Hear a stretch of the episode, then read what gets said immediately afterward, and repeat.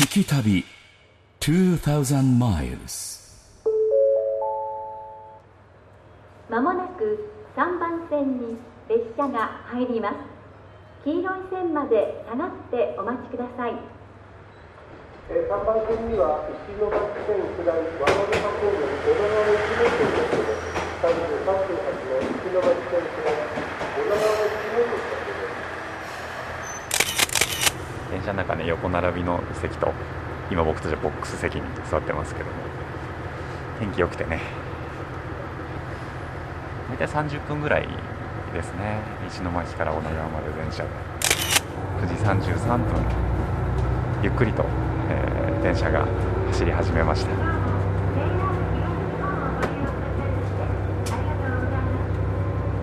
車券運賃整理券は列車が止まりましてから運賃てください。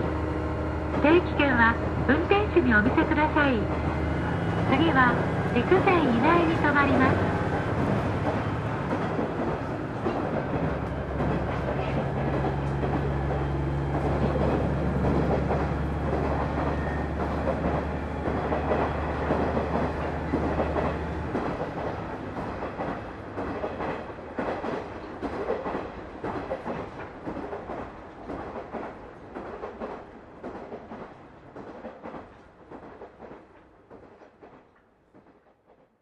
聞き旅2000マイルズナビゲーターの松本英子です。この番組は日本列島北から南までおよそ2000マイルを旅しながらその土地に暮らす方々と出会い歴史や芸術、食文化などの魅力を聞きその街ならではの音に触れ合う旅番組です。さあ、列車の気持ちいい音から始まった今回の聞き旅。旅人の伊門宗行さんが乗り込んだのは石巻発女川行きの電車です。もうすぐ東日本大震災から5年。この番組の前身やじきたオンザロードで震災後3度訪れている宮城県牡鹿郡女川町。5年前の3月11日津波で7割を超える家屋が流出。壊滅的な被害を受けた女川は震災後も人口減少が続きその割合は宮城県内ワースト1となっています。しかし暗い話題ばかりではないのが女川町。昨年3月21日には JR 石巻線が全線復旧し新しい女川駅がオープン。昨年末には駅前に商店街もオープンしました。そこで今回の聞き旅は、震災から5年、生まれ変わる街、女川町と題し、女川へ初めて電車で訪れました。駅を降り立った先にはどんな風景が見えるんでしょうか旅の様子は番組ホームページの動画や旅日記でも楽しむことができます。ぜひホームページをチェックしながら聞いてみてください。アドレスは jfn.jp スラッシュ旅。聞き旅で女川町の今に触れてみてください。聞き旅。2000 miles さて、えー今浦宿の駅を出ていよいよ女川に向かいます、えーここからなんですよね、あのー去年の3月21日か、えーようやくこの浦宿から女川の間が鉄道運転再開ということで、えー我々が取材に来た時はまだ再開してなかったんですよね。あの風景自体はね見慣れた風景ではあるんですけれども電車に乗ってるっていうのがすごくこう不思議な気持ちでもあって今日はとても天気がいいので景色がすごく綺麗に、えー海なんかもねとても綺麗に光が反射してキラキラと光ってるんですけれどもそれを見ながら電車に乗ってるっていうのもね感慨深いな。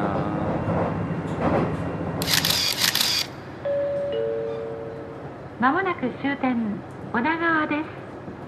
お降りの際はお近くのドアボタンを押しておりください。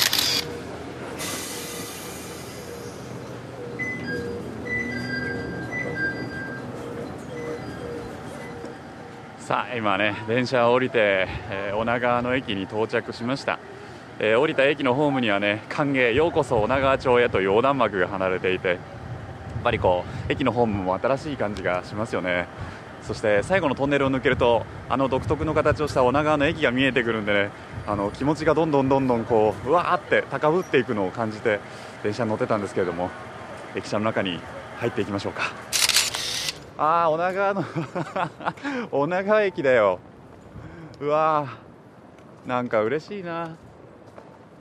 僕たちはずっとこれを作っているのを見てたから綺麗な駅舎ですね。木目が綺麗で。そしてえそうか。駅を出て真正面に海が見える。そして左右に建物が見える。なんだろうなちょっと泣けてきたな。すごいな。聞き旅2000マイルズ。震災から5年生まれ変わる町女川町。松本英子がお送りしています。震災の影響で部分営業をせざるを得なかった JR 石巻線でしたが4年をかけて少しずつ改修。開業区間を増やしながら昨年3月21日に最後の区間、浦宿駅から女川駅間が再開。全線開通となりました。また、JR 石巻線の開通に合わせ、建築家、坂茂さんが手掛けた新しい女川駅もオープン。白くて伸びやかな大きな屋根は、海猫が舞い降りたかのようなデザインで、明るく親しみやすさを感じる建物となっています。工事中の時を知るイモンさんにとっても心に来るものがあったようですが、私もぐっと来てしまいました。女川駅に降り立ったイモンさんと聞き旅っ子。早速、駅舎に併設されている温泉施設、女川温泉ゆぽっぽにお邪魔しました。聞き旅2000 miles 思い思い皆さんお休みになられてますな。あの丸椅子の足とかあとこのテーブルの足も全部歯間材です。本当だ。そういう感じですね。本当にあの温泉と白桃でですね、えー、銭湯みたいな形ですけどもあの広さ的にはですね非常にあの効能がたくさんある温泉で、はいはいはい。まあ、この震災を生き残った源泉ということで非常にやっぱり入ってかれる方が多いですよね。建物はみんな昔のイボップもなくなっちゃいましたけどね。そうですよね、今ね日曜日午前中ですよ。10時半ですけれども朝ね。すっごいたくさんの方がもうお風呂入られてますからね。その湯船に使ってるとこうこっち男女両方のお風呂からこう見える千住博先生のこの青富士が見えるんですね。なるほど。もう地域の方もこうやって早い時間から入られる。そうですね聞き旅2000 miles さあ、えー、女川温泉湯ポッポの支配人の吉田忠さんにお話をちょっと伺いしていきますので、はい、よろしくお願いいたします。いやーなんかもう地域の方がすごくくつろいでいらっしゃって。そうですね。早くからあの開店と同時今日も入ってこられて、うん、ゆっくりされてますね。どうですか？そういう地域の方の姿をご覧になって支配人は。そうですね、えー、女川町はこう人が集まる場所がなくなってしまったんですよね、えー、建物の7割がなくなってしまった町なので。本当に足を伸ばせて町民の方が交流できるスペースとしてすごい喜ばれてますねあのまあ、駅舎直結っていうね、はいはい、ところも非常にアクセスがいいのかなっていう気はしますけれども。そうですね、えー、はい、あのそもそもあのユポッポ自体はあったわけですもんね。温泉施設がね。駅の隣にあったんですよね、はい。まあ、今回は女川のこの復興のシンボルっていう形で、まあ、駅とあのユポッポと合体してできたと思うんです、はい僕あの駅電車で来たんですけど、はい、駅降りるとこの駅舎がまるでゲートのように、はいはい、これをくぐって女川の街にポンって入る感じ。本当にここが入り口街、ね、の入り口っていう。本当に玄関口なんですね。なりましたね、はい、あれ営業時間自体は何時から何時までです？朝の9時から夜の9時までで。で夜の8時半まで入っていただければご入浴ができます。なるほど、はいもう地元の方でも上に休憩スペースがあったのではい。なかなか帰らないんじゃないですか？まあゆっくり入っていく方多いですね。というよりもあのうちの売りとしてですね、え温泉入りながらもゆっくり街も見てもらいたいと、ええ。で美味しいものも食べていってもらいたいということで一回こう入浴で入場券を買うとですね、はい。一日何回でも手入りができるんですよ。あそうなんですか？そうなんですそうなんです。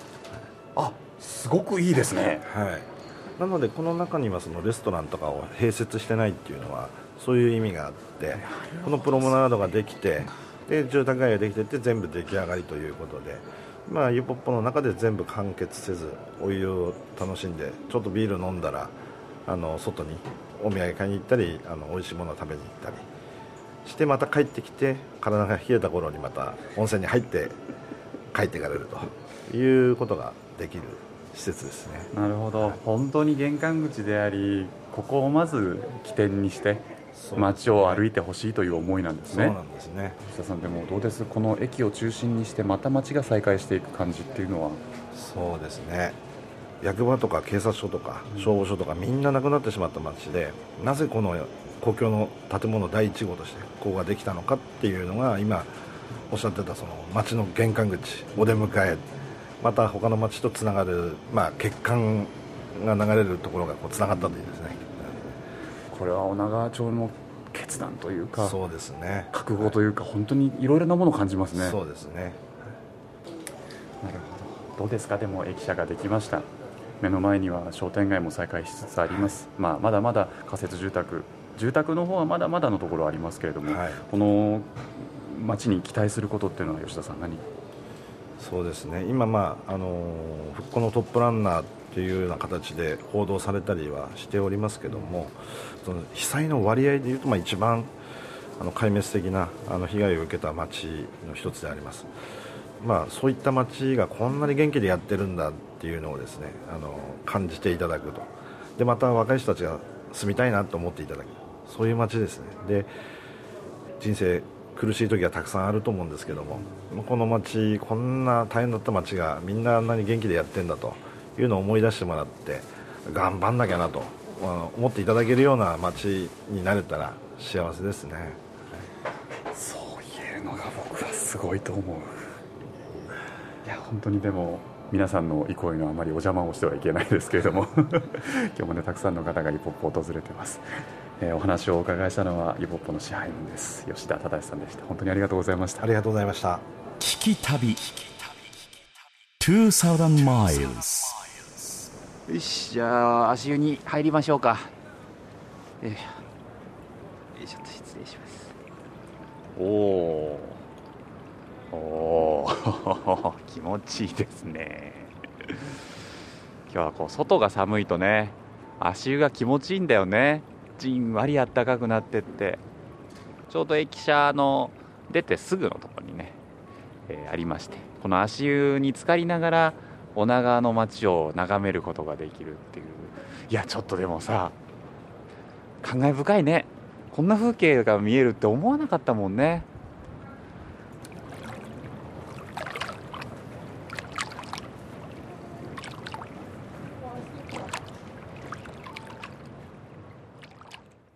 松本英子がお送りしている聞き旅2000マイルズ。震災から5年、生まれ変わる街、女川町と題して、JFN パーソナリティの今宗行さんが旅をしています。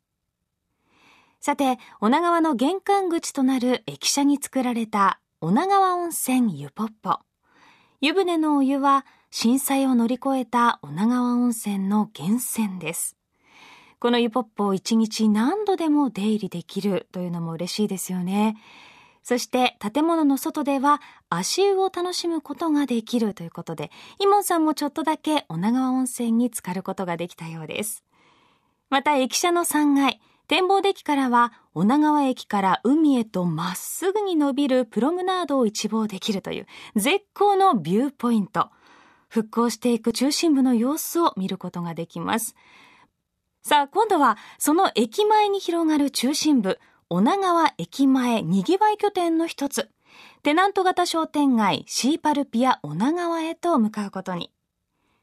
昨年12月23日にオープンしたシーパルピア女川は、女川の味を堪能できる飲食店のほか、スペインタイルの色付け体験ができるショップや、ギターの制作販売の店舗などで構成された商業施設です。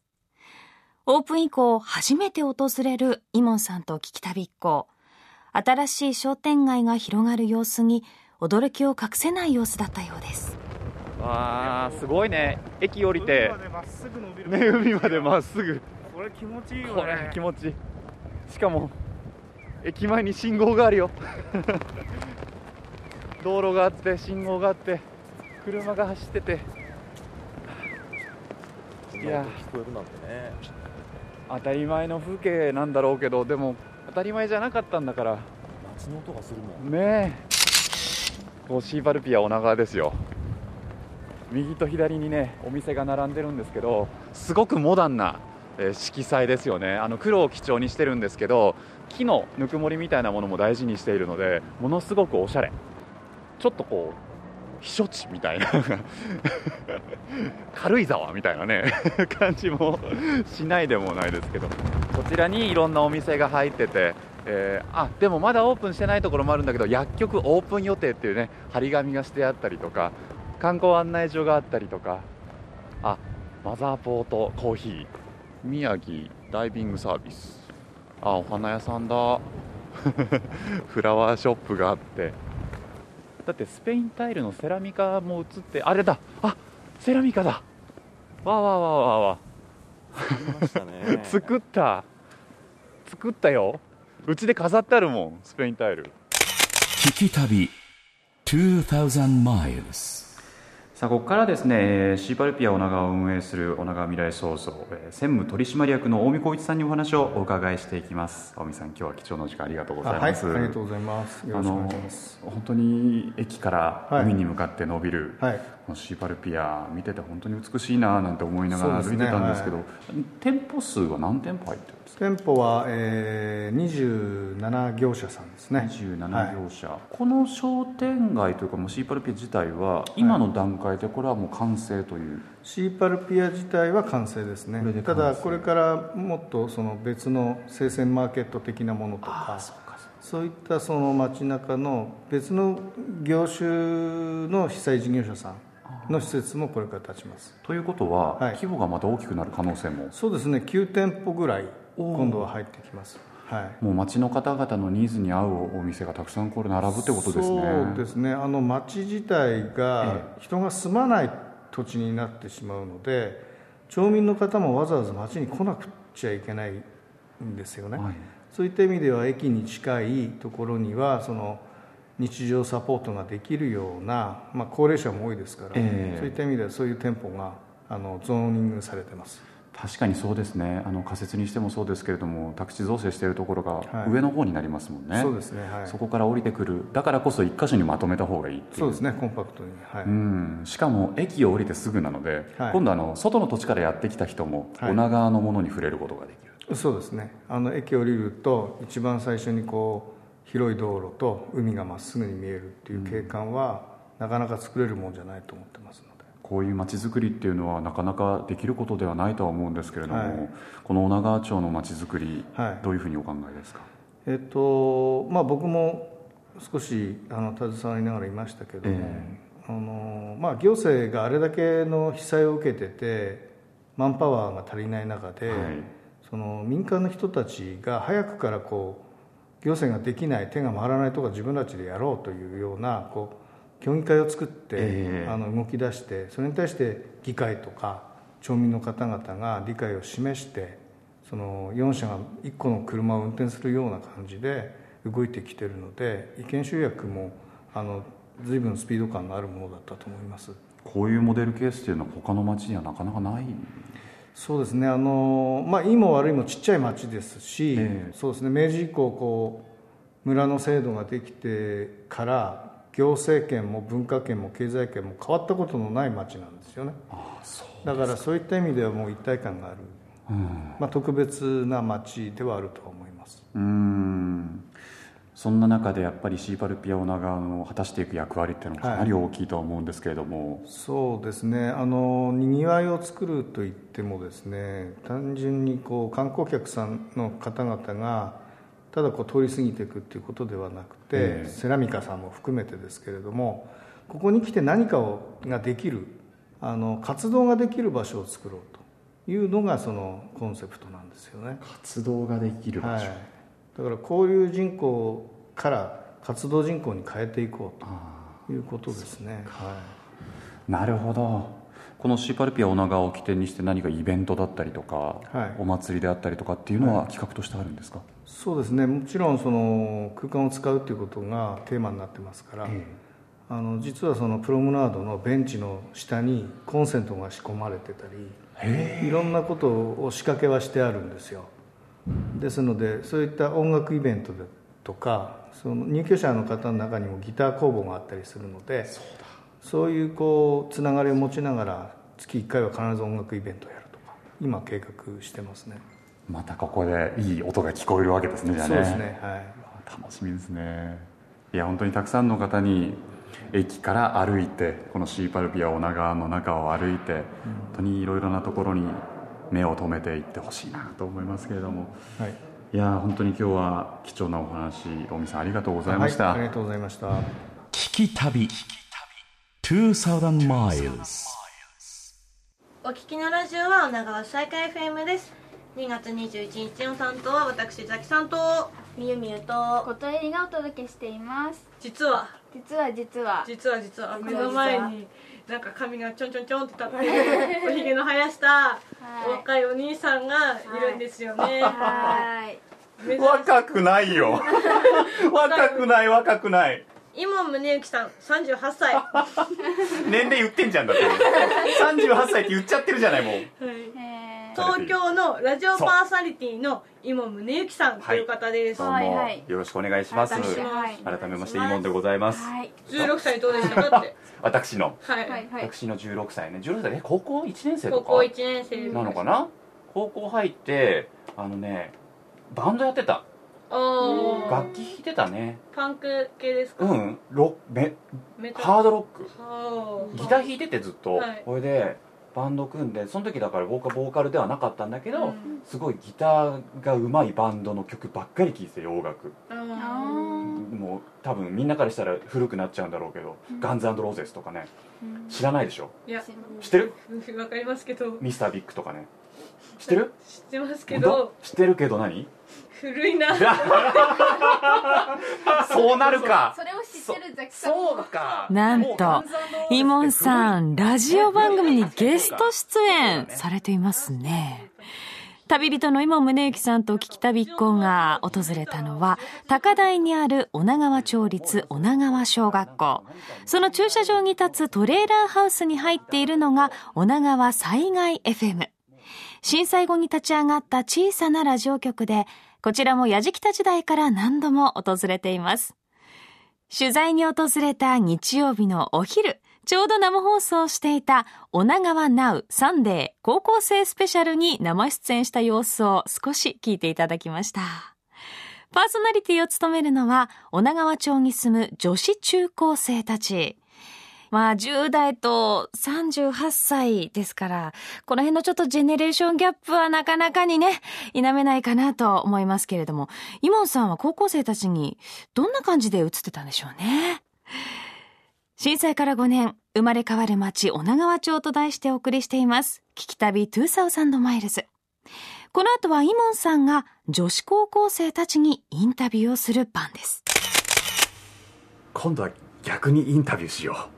えー、女川災害 FM の後藤恵里さんと安部咲さんにお話をお伺いしていきます。よろしくお願いします。さっきね生放送に出していただきましてありがとうございました。いえいえこちらこそ。息ぴったりか 二人は。どうなんですか？生放送ってやっぱ緊張します？そうです。双子か。緊張しないです。緊張しない？いや本当に？後藤さん緊張しない、はい？もうなんか慣れてきて、はいはいはい、昔ほどなんか緊張するって感じではないです、ね、なくなったか、うん、みんなが喋ってるその高校生が喋ってる感じいいなと思ったのは、うん、なんかこの自分も会話に入ってる感じになるんですよね聞いてて。うん。その学校とかの教室で喋っているとか、なんかこう井戸端会議じゃないけど、その世間話に自分も入ってるから、なんかこう一人でも寂しくない感じがしてて。すごい2人いあのみーちゃんもそうなんだけど、うん。それぞれにそれぞれの個性があって 本当に面白いぐらい全然違うのね、そう違うんですここ、ね。そうだね。全然違う。違うよね。なんかそれはねすごいラジオで声しか聞こえないメディアなんだけど色が見えるっていうか。あそうかもしれないね、3人は将来はこういうアナウンサーとかの夢を持ってるんですか？全くですね。全然3人とも今みーちゃんいないですけど。みゆは声優になりたいなとは言ってるんですけどさっきはあの大学4大の大学に行って、うんうん。なんか地域復興とかそういう地域に関わる関係のことを学ぶ大学があるんですけど、はいはい。そこに行こうかなとは思ってます。か行きます。言った方がいい、うん、これはやっぱり女川で暮らしていてその思いは強くなってたんですか？そうですね。もともと自分高校で建築やってるんで、はいはいはい。その建築の土台となるのが土地だなっていうのが勉強できたんでだったらその建物じゃなくてこの土地はどうなんだろうっていうのでそういう街づくり関係のことに今度は勉強を入れていい感じに平等に勉強できたらいいのかなって思います。後藤さんどうですか？将来あは将来は、まあ私美容学校に行きたいと思ってて、あはいはいはい。美容師になりたいんですよ私、え女川町にいずれは店を建てたいなって思ってて美容室を。女川町にそんななんか若い人が通うような美容室っていうのがそんなにないんじゃないかなって思ってて、うんうんやっぱり、まあ、年の方から若い人たちまでみんなこうなんか髪切ってほしいなって言われるような美容師になりたいなって思ってて、はい美容師の仕事にはい。もう一つ大事な能力があっておしゃべりだと思います。そうですよね。これは多分ここで培ってるからうん。そっちの方はもうバッチリよ。もう長川災害 FM の力がきっといずれ発揮されるよ。あ間違いない、あうんうんうん。いいね。女川に自分で美容室作りたいっていいね。でもそうだね。あのー今月で、えー、女川災害 FM が閉局っていうはい。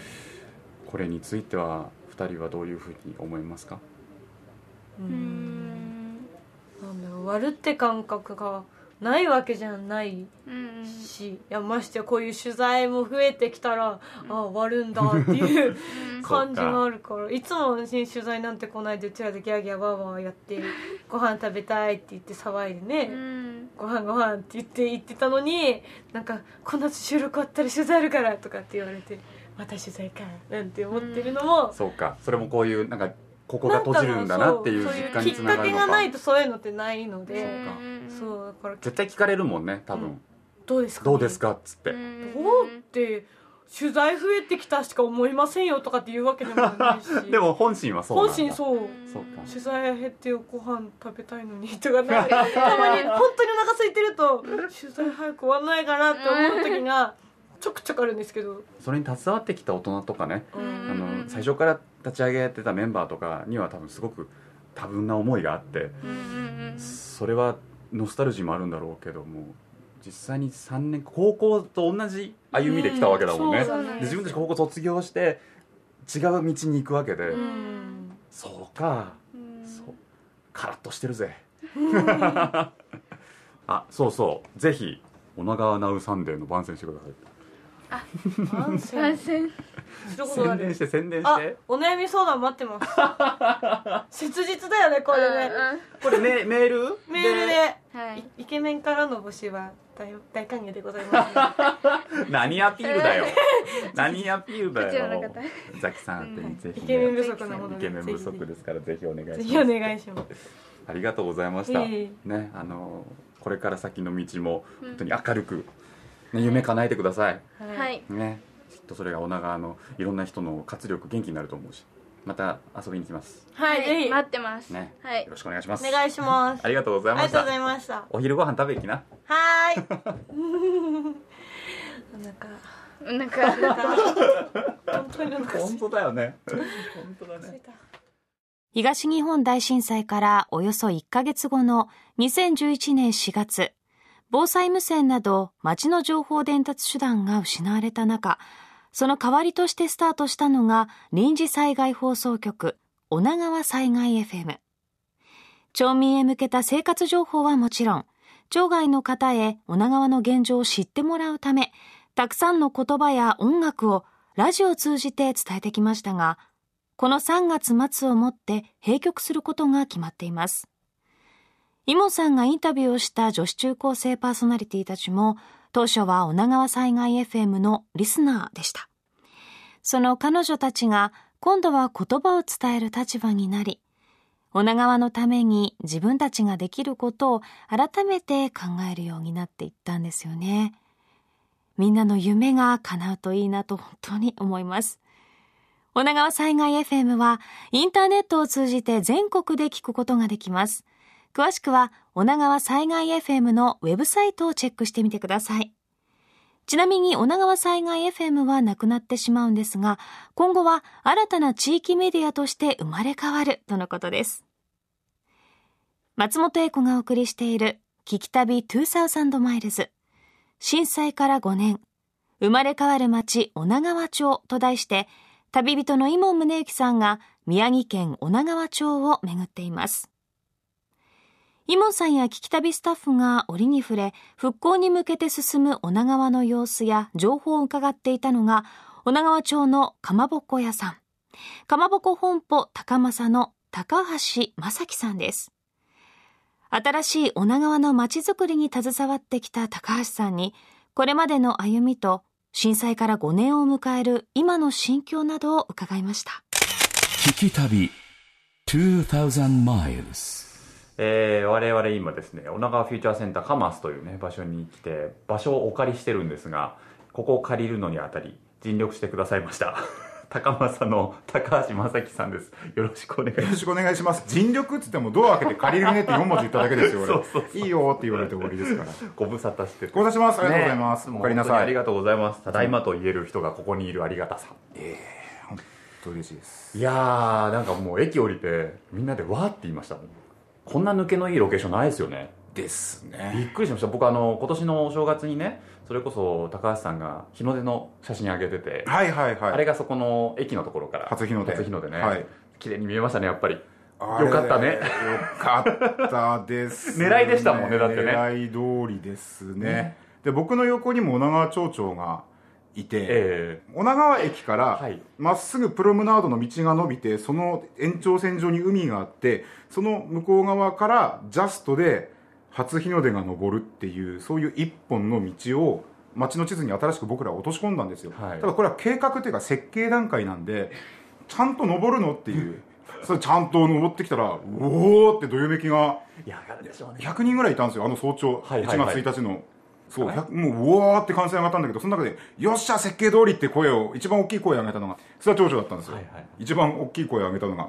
女川の人もまたね、元気に。そうですね。元気ですね、相変わらず。ね。はい。でも、あの、復興のトップランナーみたいな、ね、存在で女川っていうのは捉えられてると思うんですけど、はい、この速度っていうのは高橋さんご覧になってどう思います？うちらは本当スピード優先でそれを目標にしてきたんで建物を作りながら何やるか考えながら来てて今このポジションにいるっていう。